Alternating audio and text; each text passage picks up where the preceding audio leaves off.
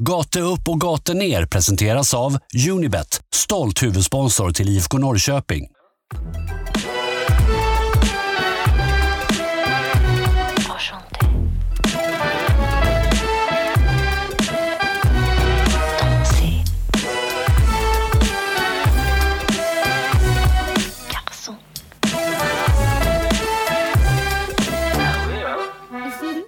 Varmt välkomna ska ni vara till ytterligare ett avsnitt av Gate upp, gate ner podcast. Live från strax bortom Skvallertorget kommer jag till er, Vincent Messenger, med min gode vän och kompanjon Pontus Hammarkvist. Hur är läget Pontus?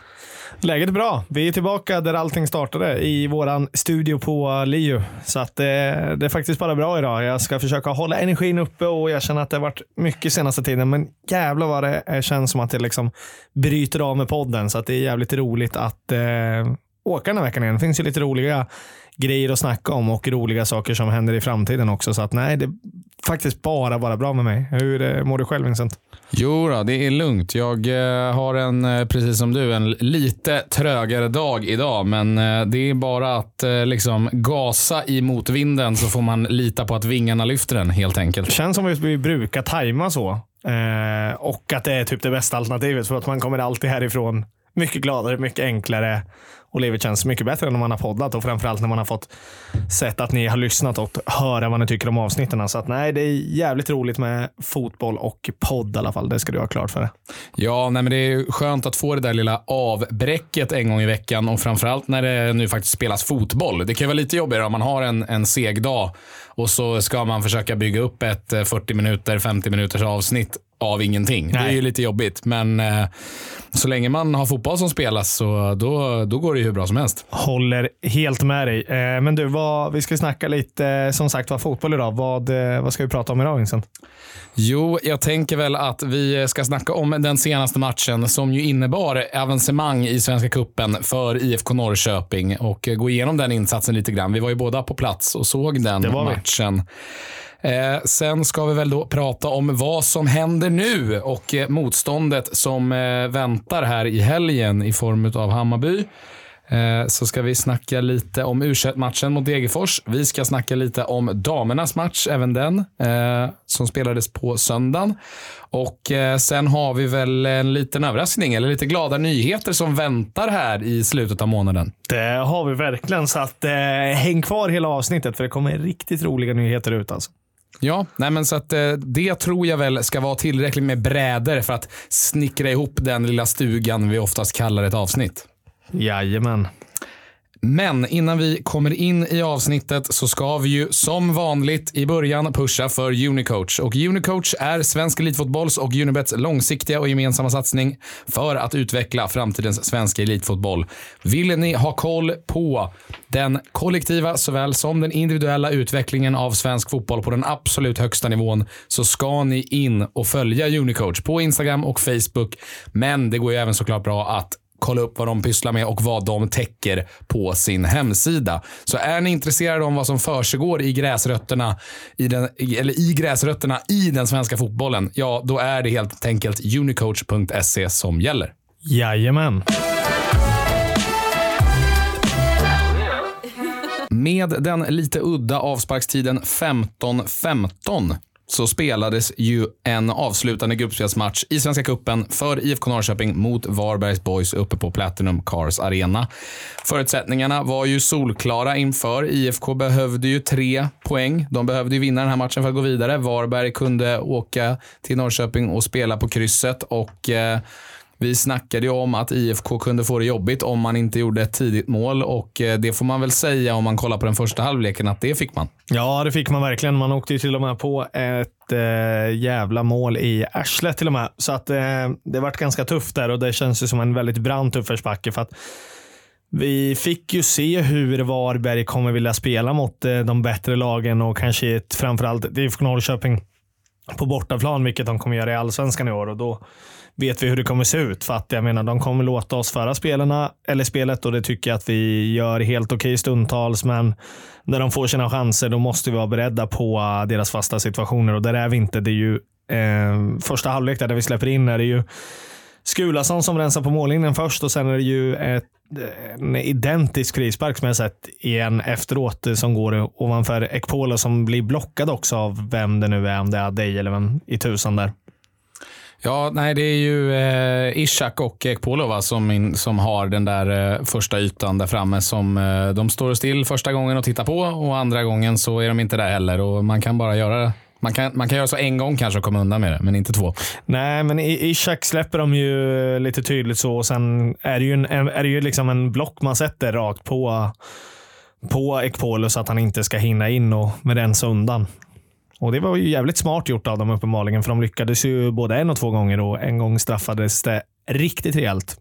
Ja, och det är väl lite det jag menar. att Det spelar ingen roll. Det sätts ju in screens på fasta situationer hela tiden. Och Ekpolo ska inte bli screenad andra gången om de har dykt upp i den där ytan innan. Utan hans första inställning när en boll kommer från den sidan, det ska vara att vara först på sin jävla yta när man har gjort bort sig en gång. Och det är han inte. Nej.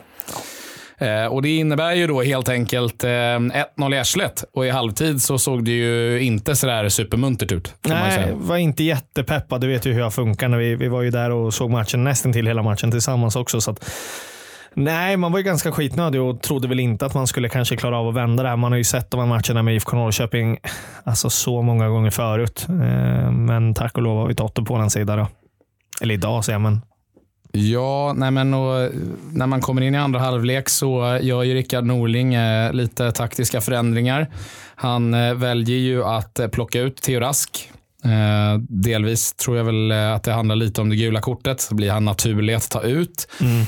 Men han lyfter ut Theo Rask och eh, stoppar ner Aris Gulason som vänsterback, eller vänster mittback, för att kunna få in en bättre inläggsfot även lite lite längre bak in i banan för att kunna sätta ett högre tryck på Varberg. Och tycker väl inte att det gör så där jättestor skillnad. Jag tycker inte att man kommer ut i andra halvlek och är liksom eh, mycket bättre än vad man är i första halvlek. Men det som väl egentligen blir den stora eh, twisten som ändrar matchen här, det är ju delvis att Eh, Jocke Persson tog ju på sig det efter matchen också, att han byter bort sig. Mm. Han byter för mycket när Varberg har kontroll över situationen. Mm. Gör ju ett trippelbyte vid ja, ledning med 1-0, vilket är ganska anmärkningsvärt får man ändå säga. Samtidigt som eh, IFK då byter in Mike Sema inför Daniel Eid som var sämst på plan. Får man väl också säga. Tänker vi kan komma till det sen. Yes. Eh, Viktor Agardius kliver då in i den där vänsterpositionen istället för Skulason. Och eh, Det är väl därefter någonstans IFK börjar så sakteliga äta sig in i matchen. Men jag tycker fortfarande jag tycker inte att det är någon period av matchen egentligen där jag känner att IFK spelar bra. Nej, alltså jag tycker någonstans, jag har skrivit det själv här i körschemat, att det var tröga 60 minuter. Jag tycker kanske inte vi lägger i den där liksom växeln att vi verkligen gasar och kör över Varberg till eh, liksom max. Det kan jag väl inte påstå alls, men jag tycker någonstans att vi, vi kommer i form och vi börjar hitta lite bättre kombinationer och det börjar spelas lite snabbare åtminstone. Och lägena kommer ju faktiskt. Vi har ju bollar på mållinjen och jag menar, det Levis i spelsugen ut och hitta bra liksom, lägen. Man inser att man inte bara kan lyfta in dem som typ Daniel Eid gör, vilket han gör extremt dåligt också för att de inte ens i närheten av att hamna på någon av våra gubbar. Eh, men jag tycker att Levi hittar de här spännande kombinationerna och hittar de här ytorna bakom backlinjen som också leder till 1-1 av eh, Totte Nyman får bara peta in det med skallen. Ja, nej men och Totte gör ju 1-1, visar sin klass. Han är stekhet, missar inte nej. när chansen väl dyker upp. Och Vi pratade om det förra veckan, att det var nog bra att han fick göra ett mål, om än på stralle sist. Och Det känns som att han håller på att bygga upp ett självförtroende här. och det var ju väl kanske ingen som var...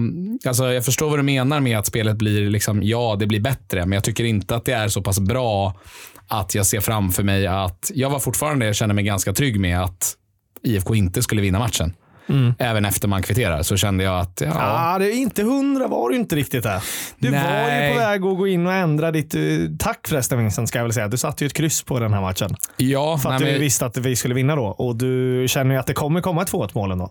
Säger ja, du till under matchen, men det kanske var ja, men det är ju, som pratade. Men det, är ju, nej, men det är ju precis efter kvitteringen. Ja, men sen, sen, så, sen så eh, när, när det hinner gå tio minuter efter kvitteringen mm. till exempel när vi kommer upp i 77 börjar närma oss 80, då, tycker jag inte, då, då känner jag mig ändå relativt trygg och känner att så här, ja, men jag tror ändå att Varberg, det, det, det, det, grejen är att det kan ju alltid komma ett mål och IFK har ju momentum i ryggen där. Men jag kände, men jag kände inte att spelet var så jävla, jag kände inte att de körde över dem fullständigt. Det tyckte jag inte att man gjorde.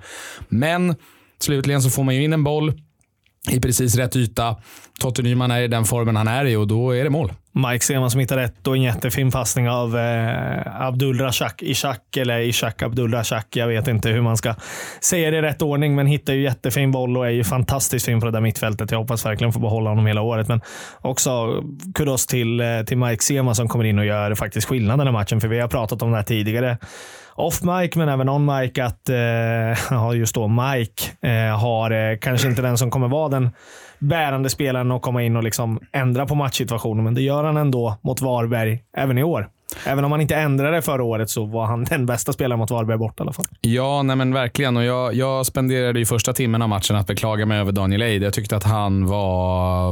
Eh, ska inte överdriva nu, men jag tyckte att han var väldigt under isen.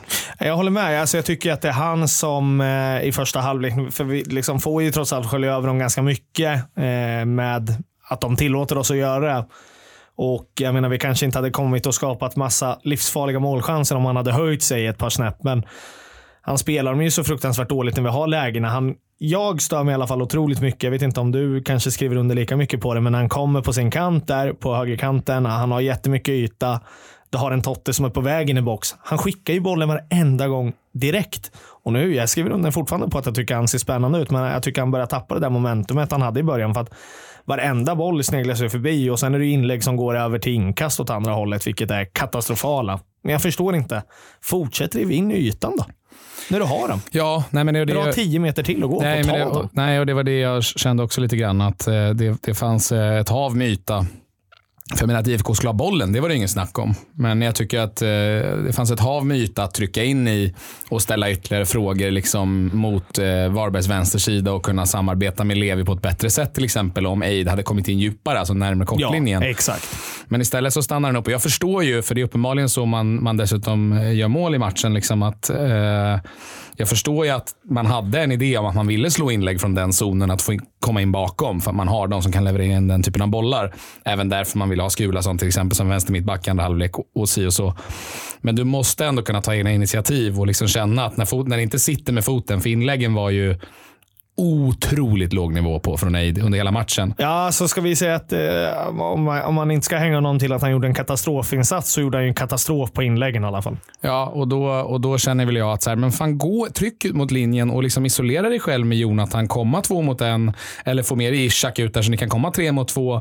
Men alltså att du tar lite djup. Och jag, tyckte han, jag tyckte det fanns en brist på initiativ och en brist på in- med. intensitet. Och Det är ju någonting man förväntar sig av Eid och det är ju lite det han har blivit beskriven som. Så att då blir man lite så här, jaha.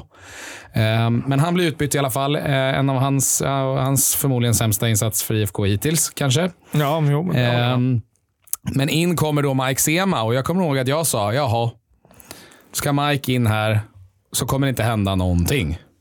Eh, För jag har ju tyvärr, jag älskar Mike Sema, men jag har ju tyvärr Det börjat... vet nog alla som har lyssnat på den här podden länge att du faktiskt gör. Mm, nej, men, men att jag har ju tyvärr liksom i IFK-tröjan börjat ge upp lite på Mike Sema. Att jag har känt att de här kontrakten som delades ut till honom och Telo eh, emellanåt kanske framstått eh, som lite mer välgörenhet än pragmatism. Eh, men Ja, eh, han kom ju in och, och ändrade den här matchen. Det är ju han som gör att IFK vinner den här matchen. Mm, ja, men det tycker jag verkligen. Han- Tillsammans med Totte såklart, men det behöver man ju kanske inte uttala. Nej, alltså vi kan prata hur mycket som helst om stadens egna son. Hur fantastisk och bra och nyttig och viktig han kommer kunna vara det här året om han får hålla sig skadefri. Och jag har en känsla över det och tror att han kommer kunna lyckas med det, men jag blir inte förvånad om han inte gör det. Men Mike kommer in och gör det fantastiskt och han krigar på sin kant, tar rätt beslut, hittar bra kombinationer och nyckelpassningar som, eh, som sitter rätt. Han vet, vet vad han ska in och göra och det tror jag är det viktiga av Mike om man ska ha den gubben. För jag antar att Rickard Norling ser honom som en inhoppare i år. Att han ska veta hela tiden vad han ska göra, för då är Mike giftig. Inte bara att du ska in och göra mål, utan vill ha dem på de här positionerna, vi vill hitta de här ytorna. För Mike är ett smart fotbollshuvud, det ska vi också komma ihåg. Så att välgörenhet eller inte, vi har haft den här diskussionen många gånger förut.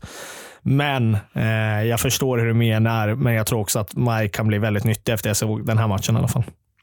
Ja, nej, men Och jag uppenbarligen. hoppas det i alla fall. Nej, men uppenbarligen. Han visar ju att, eh, att gubben inte är död än, om man säger så. Ja, ju- och, och visar ju på den rutinen också, som du, som du påtalar här, vilket var välbehövligt. Mm. Ja, men verkligen, verkligen. Nej, men jag, du har ju haft fel förr när det gäller snoka spelare om och flippa och floppa och hit och dit. Så att, Ja, ja, så är det. Jag skjuter ju vilt. Ja, ja. får man se om man träffar man ibland. Vet. ja, ja, men det, det är roligt att du vågar göra det i alla fall. Det är kul. Varför inte? Någon måste ju tillföra lite jävla dynamik. Va? Annars går det ju inte. Helt rätt. Eh, men du, eh, vad fan, jag tänker vi, vi, vi försöker snedda över då till eh, vad, som, eh, vad som väntar eh, till helgen. Mm, ja, men verkligen, men skönt att Totte avgör. 2-1 i alla fall. Ja, verkligen. Och han är ju sannoliken stekhet. Det känns som att om det är någon som ska ta IFK vidare från den där kvartsfinalen så är det ju han. Fina Tottenham. Eh, Men innan vi kommer in på den där kvartsfinalen så ska vi ju pusha för hemmaklubben. Det ska vi. Och eh, ni vet ju by now att hemmaklubben är ett sätt för IFK Norrköping att få in fett med deg till ungdomsorganisationen. För att Unibet delar ju ut 20 mille i slutet av säsongen och ju fler som anmäler att de håller på IFK Norrköping i hemmaklubben, desto mer pengar till IFKs ungdomar. Så gå in på Unibet, skapa ett konto in under hemmaklubben, anmäl att ni håller på IFK Norrköping. Man behöver inte spela, behöver inte göra någonting, utan det enda som behövs är ett konto. Anmälde ni er förra året i hemmaklubben? Glöm inte att gå in och förnya er röst även i år så att den räknas och så kan vi kanske se till att IFK får en bättre placering än förra året. Eh, man behöver som sagt inte spela, men man ska veta att regler och villkor gäller. Man måste vara över 18 år om man vill spela och om du upplever att du eller någon i din närhet har problem med spel så finns stödlinjen.se alltid öppen. Jajamän. Medan vi håller på att spela in nu, klockan är 15.21 på tisdag eftermiddag, så har ju inte spelschemat klargjorts än riktigt för hur de här Svenska cupen-kvartarna ska spelas.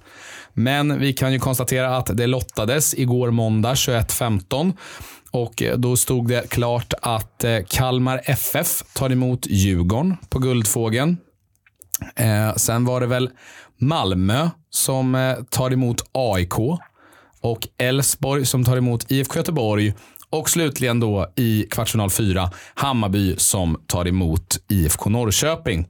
Skulle eh, IFK Norrköping ta sig vidare från den här kvartsfinalen mot Hammarby, då väntar vinnaren av matchen Elfsborg-IFK Göteborg på hemmaplan. Mm, det stämmer. Och ehm, man får väl säga det att ehm, med den här lottningen så Eftersom man blev ju inte sidade, eftersom man inte hade full pott, man hade ju bara eh, med sig sju poäng från eh, gruppen, ja.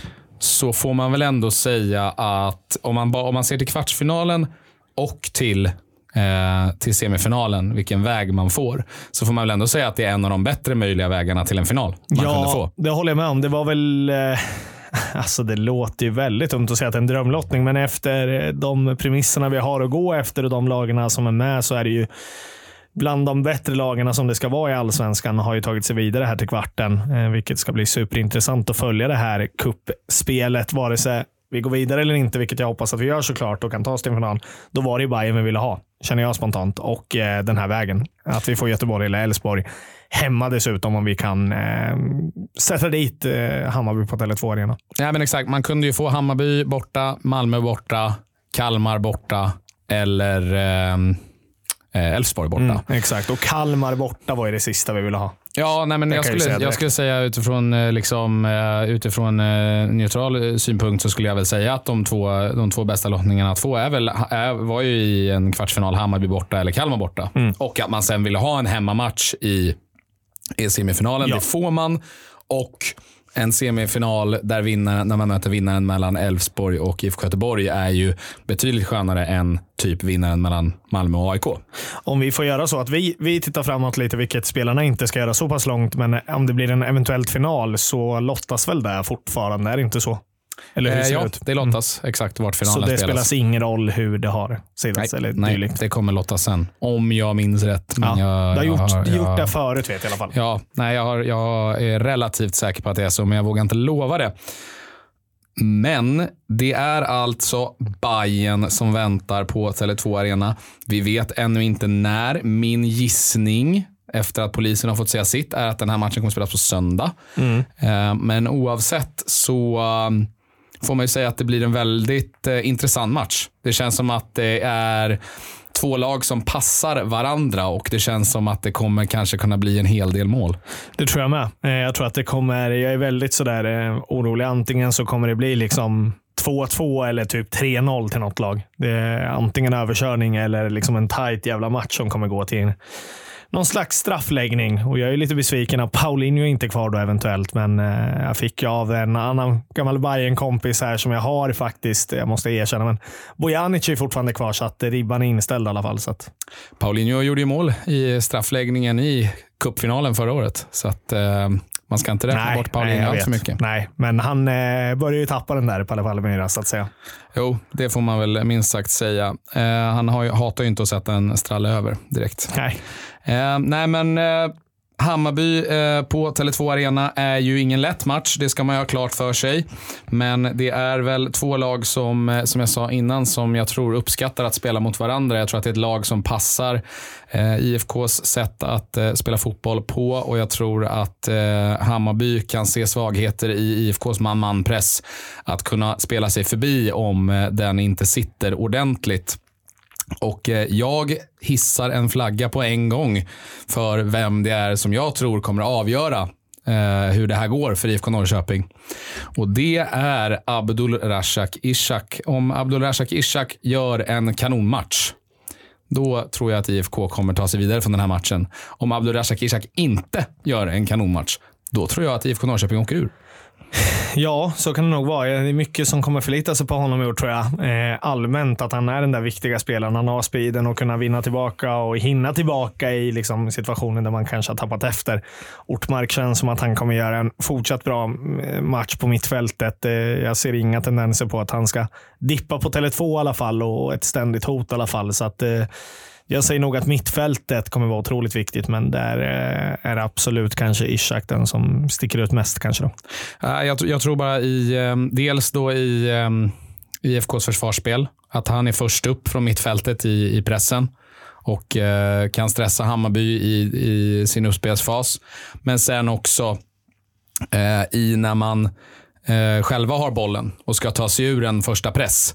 Att han har den här snabbheten och låga tyngdpunkten att kunna bryta linjer. Så att om Hammarby får till sin press så kommer Ishak vara livsviktig för att kunna bryta emellan och driva boll och driva genom, genom presslinjer och på så sätt få ut IFK.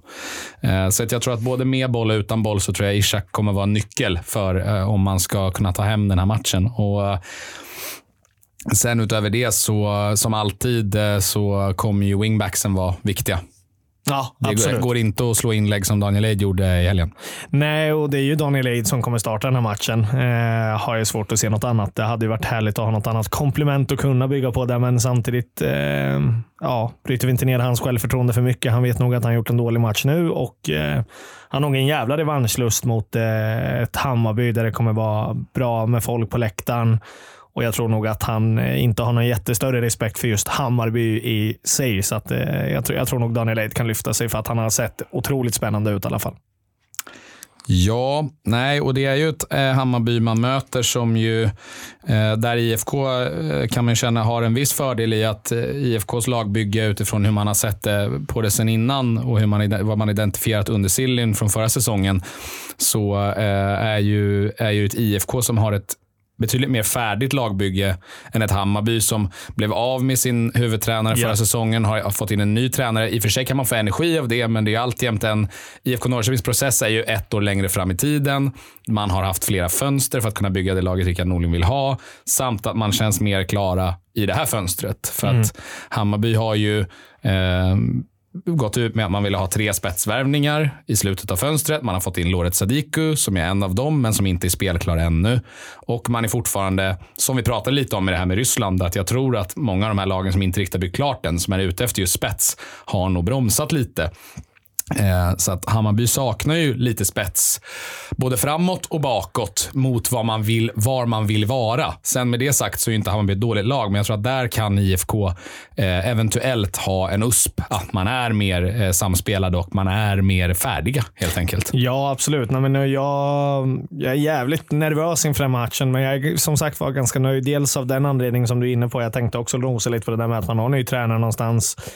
Jag brukar alltid vara rädd för sådana saker, men jag tycker nog att vi har byggt ett helt okej lag hittills. Gärna få in lite mer spets, men det ska ändå kunna räcka nu i en kvartsfinal mot just Hammarby tycker jag. Så att, och att vi har haft det ganska, ganska så lätt, eller lätt och lätt, men vi har vunnit mer än vad vi har förlorat på just Tele2 Arena. Och vi trivs ganska bra på den där arenan och framförallt en Totte Nyman har ju inte mått dåligt över att spela fotboll där uppe. Nej, sannerligen inte. Han, han hatar inte att spela på Tele2. Det sa han ju själv när vi intervjuade honom, ju, att det var hans favoritarena att spela på utöver, utöver parken. Mm. Så att eh, han trivs nog eh, som fisken i vattnet om det blir mycket folk och bra tryck och så vidare. Eh, Hammarby eh, å sin sida slog ju Häcken i en avgörande match där Hammarby också var tvungna att vinna. De kunde ju inte spela för kryss. Eh, vann ju med hela 4-0 mot ett eh, Häcken som ett Hammarby som var bra, men ett Häcken som eh, kanske framförallt var väldigt slarviga. Eh, och ett, Hammarby som var bra på det sättet att man straffade Häcken helt enkelt. När Häcken gjorde bort sig, då, då ringde det. Två Eh, självmål också av Häcken. Ja, ja. Eh, och ehm, ett allmänt liksom, eh, ett, ett dräpande Hammarby, om man säger så. Att när Häcken tappade boll i no-no-zoner, då, då slutade det i farliga målchanser eller mål. Så att, ehm, ja, det, det är inte en enkel match, men det ska inte vara några enkla matcher i slutspelet i Svenska Cupen heller för den delen. Det är inte mot något lag, för alla lag har ju tagit sig dit. Likt vi har pratat om med eh, Svenska cupen, gruppspelet också, att man kan inte underskatta något lag. Och framförallt inte ett allsvenskt motstånd heller, vare sig det är eh, Kalmar, eh, Hammarby, Elfsborg eller Göteborg eller vilka det nu hade varit. Så att, mm, nej, det ska bli otroligt kul. Men om jag, om jag bara får ställa frågan rakt över här nu då, för jag antar att vi ska gå vidare snart från det. Vad, vad tror du om matchen? Vad, vad tror du att den slutar eh, här på lördag, eventuellt söndag då, enligt dig? Eh, Jag tror att det kommer vara en eh, ganska svängig match. Jag tror att det kommer vara en ganska underhållande match att titta på. Eh, och jag tror att Hammarby vinner. Det är klart det gör.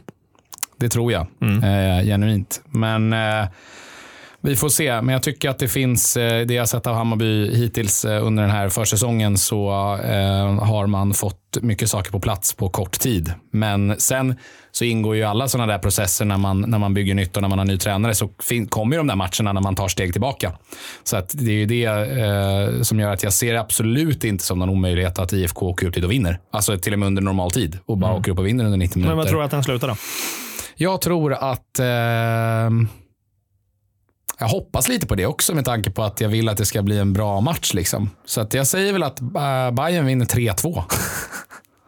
Ja, jag var inne på samma spår dock. Jag tänkte faktiskt att det är IFK som kommer vinna med 3-2 efter förlängning. Eh, men eh, jag vill ju inte ha någon slags jävla förlängning. Jag hatar det. Så att jag säger att det blir jävligt mycket mål. Så att vi, det står 3-2 länge och vi har väl 4-2 då istället. Ska åka upp och göra fyra mål på Tele2 Arena Ja, ja för fan. i helgen. Ja. Då, ja, men det ska svänga. då är det till att Totti eh, kör dubbla Siberia i omklädningsrummet innan, så han är taggad. Tror du inte det eller? Jo, det är klart han gör det. Så vad fan, Det är klart Totti kör dubbla Siberia innan Bayern borta. Det är väl inget snack om saken. Bussresan upp för fan. Trippla Siberia uppe och sen eh, klämmer han in två snus in på uppvärmning. Han snusar ju aldrig under match heller, det vet vi. Nej, det vet vi. Eh, du, en sista grej eh, inför Bayern-matchen innan vi flyttar vidare till lite annat. Mm. Eh, det är ju en spelare som kanske eventuellt är tillgänglig i Markovic som ju gjorde u debut här i, eh, i måndags Ja, just det. och eh, gjorde mål. Mm, Satte sin, 2-0. e- satte sin egen retur och, Ja, eh, och eh, fick börja med ett mål.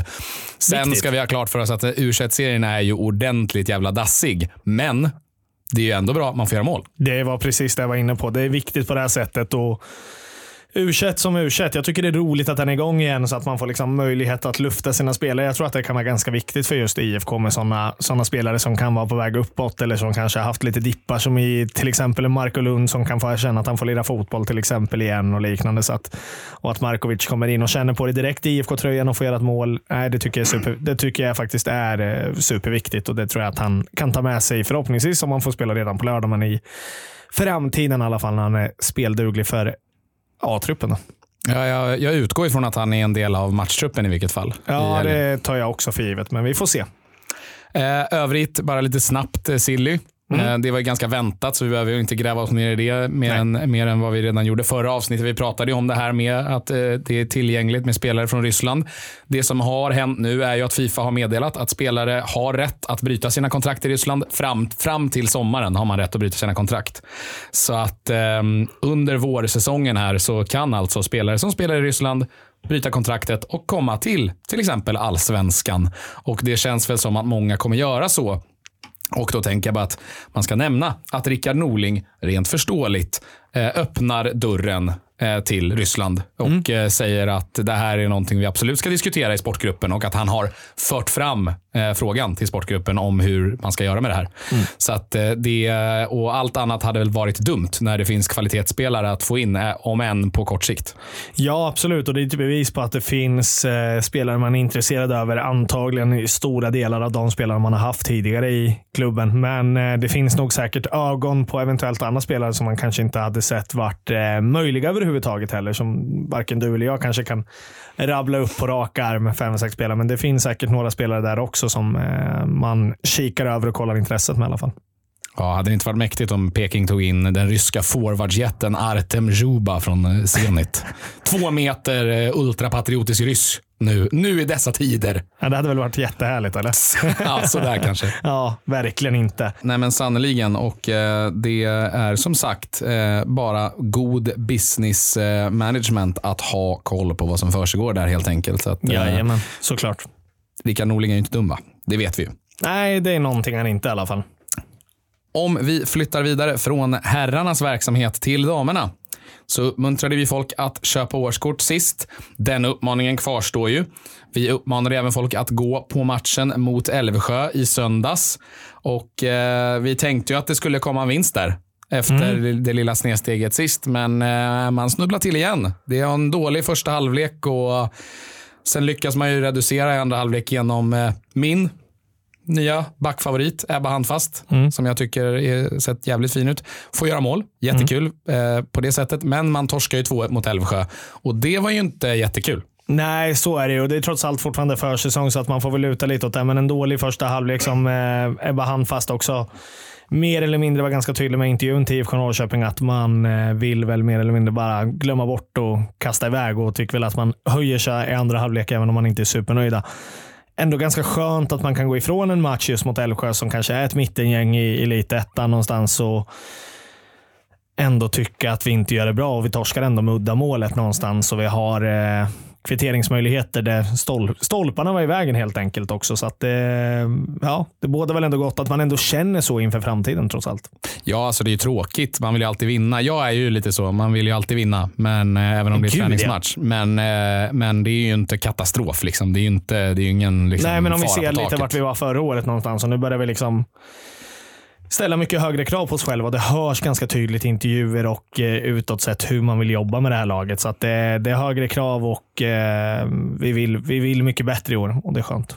Ja, nej, men ribban höjs ju och det är ju positivt. Men det ska den ju göra när man dubblar budgeten. Va? Ja, ja, så är det absolut. Men det kan fortfarande vara så att man står kvar i ett sånt läge när man säger men, ja, men det är fortfarande ett bra lag och bla bla bla bla bla. Men jag tycker ändå att nej, det känns som att ribban höjs ordentligt även sportsligt. Inte bara på grund av ekonomin utan även inifrån de där stängda dörrarna som vi inte får hänga med på alla gånger.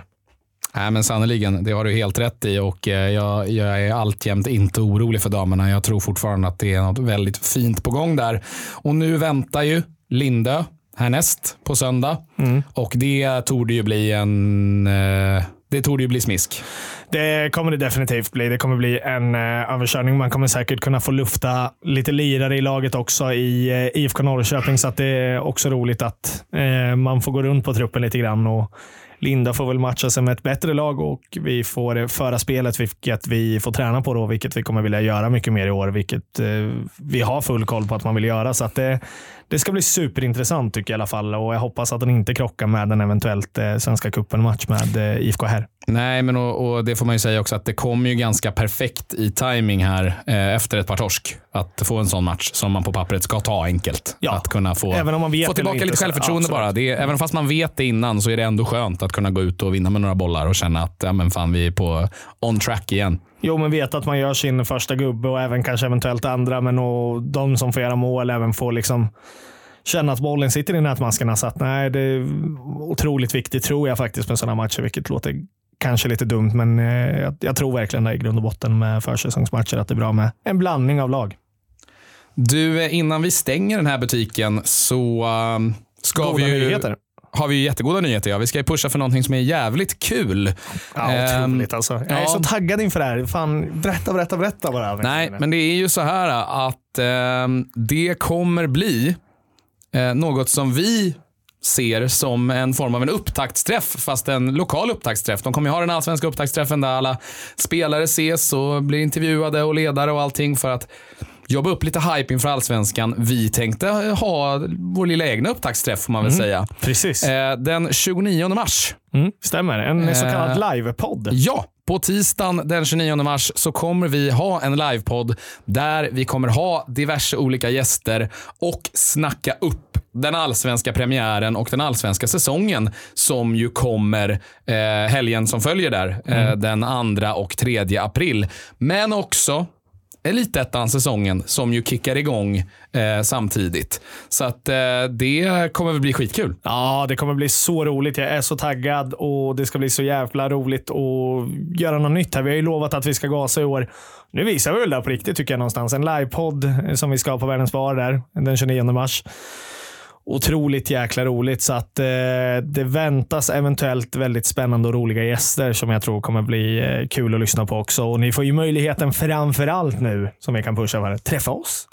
Ja, nej men det kommer bli en, eh, en afton med skönt häng, god mat, eh, trevlig öl och eh, fantastiskt fina gäster. Eh, så som det verkar, utan att någonting är spikat riktigt ännu. Men vi har lite fina grejer i pipen. Det kommer vara lite olika liveinslag. Vi kommer köra ett quiz. Det kommer vara lite vanlig podd, lite interaktion med er lyssnare. Det kommer bli en extremt trevlig kväll helt enkelt och ett perfekt startskott för den nya säsongen. Mm, nej, verkligen. Det, gud, det ska bli så jäkla roligt att testa någonting nytt här också. Så att det, vi gillar ju att utmana oss själva och vi gillar ju att gasa in i 2022 här riktigt ordentligt. Så att det, det gör vi tillsammans med er och förhoppningsvis goa gäster på Världens barn den 29 mars. Ja, och eh, bara för att klargöra då vad det är som gäller. Det är alltså den 29 mars klockan 18 är ju planen på Världens bar i Norrköping och det är självklart eh, fri entré. Ja, Så att eh, vi vill ju att det ska vara tillgängligt för så många som möjligt.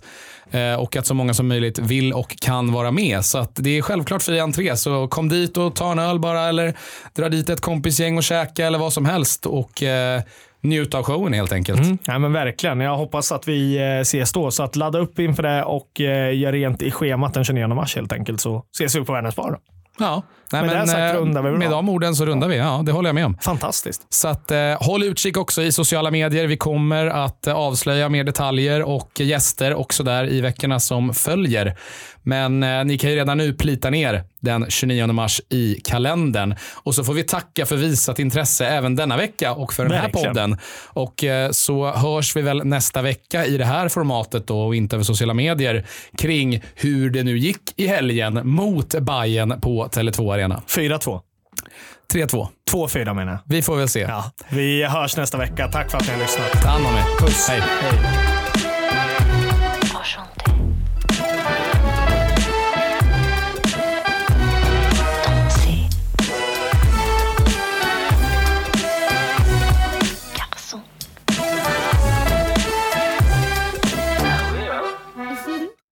Den här podcasten presenterades av Unibet,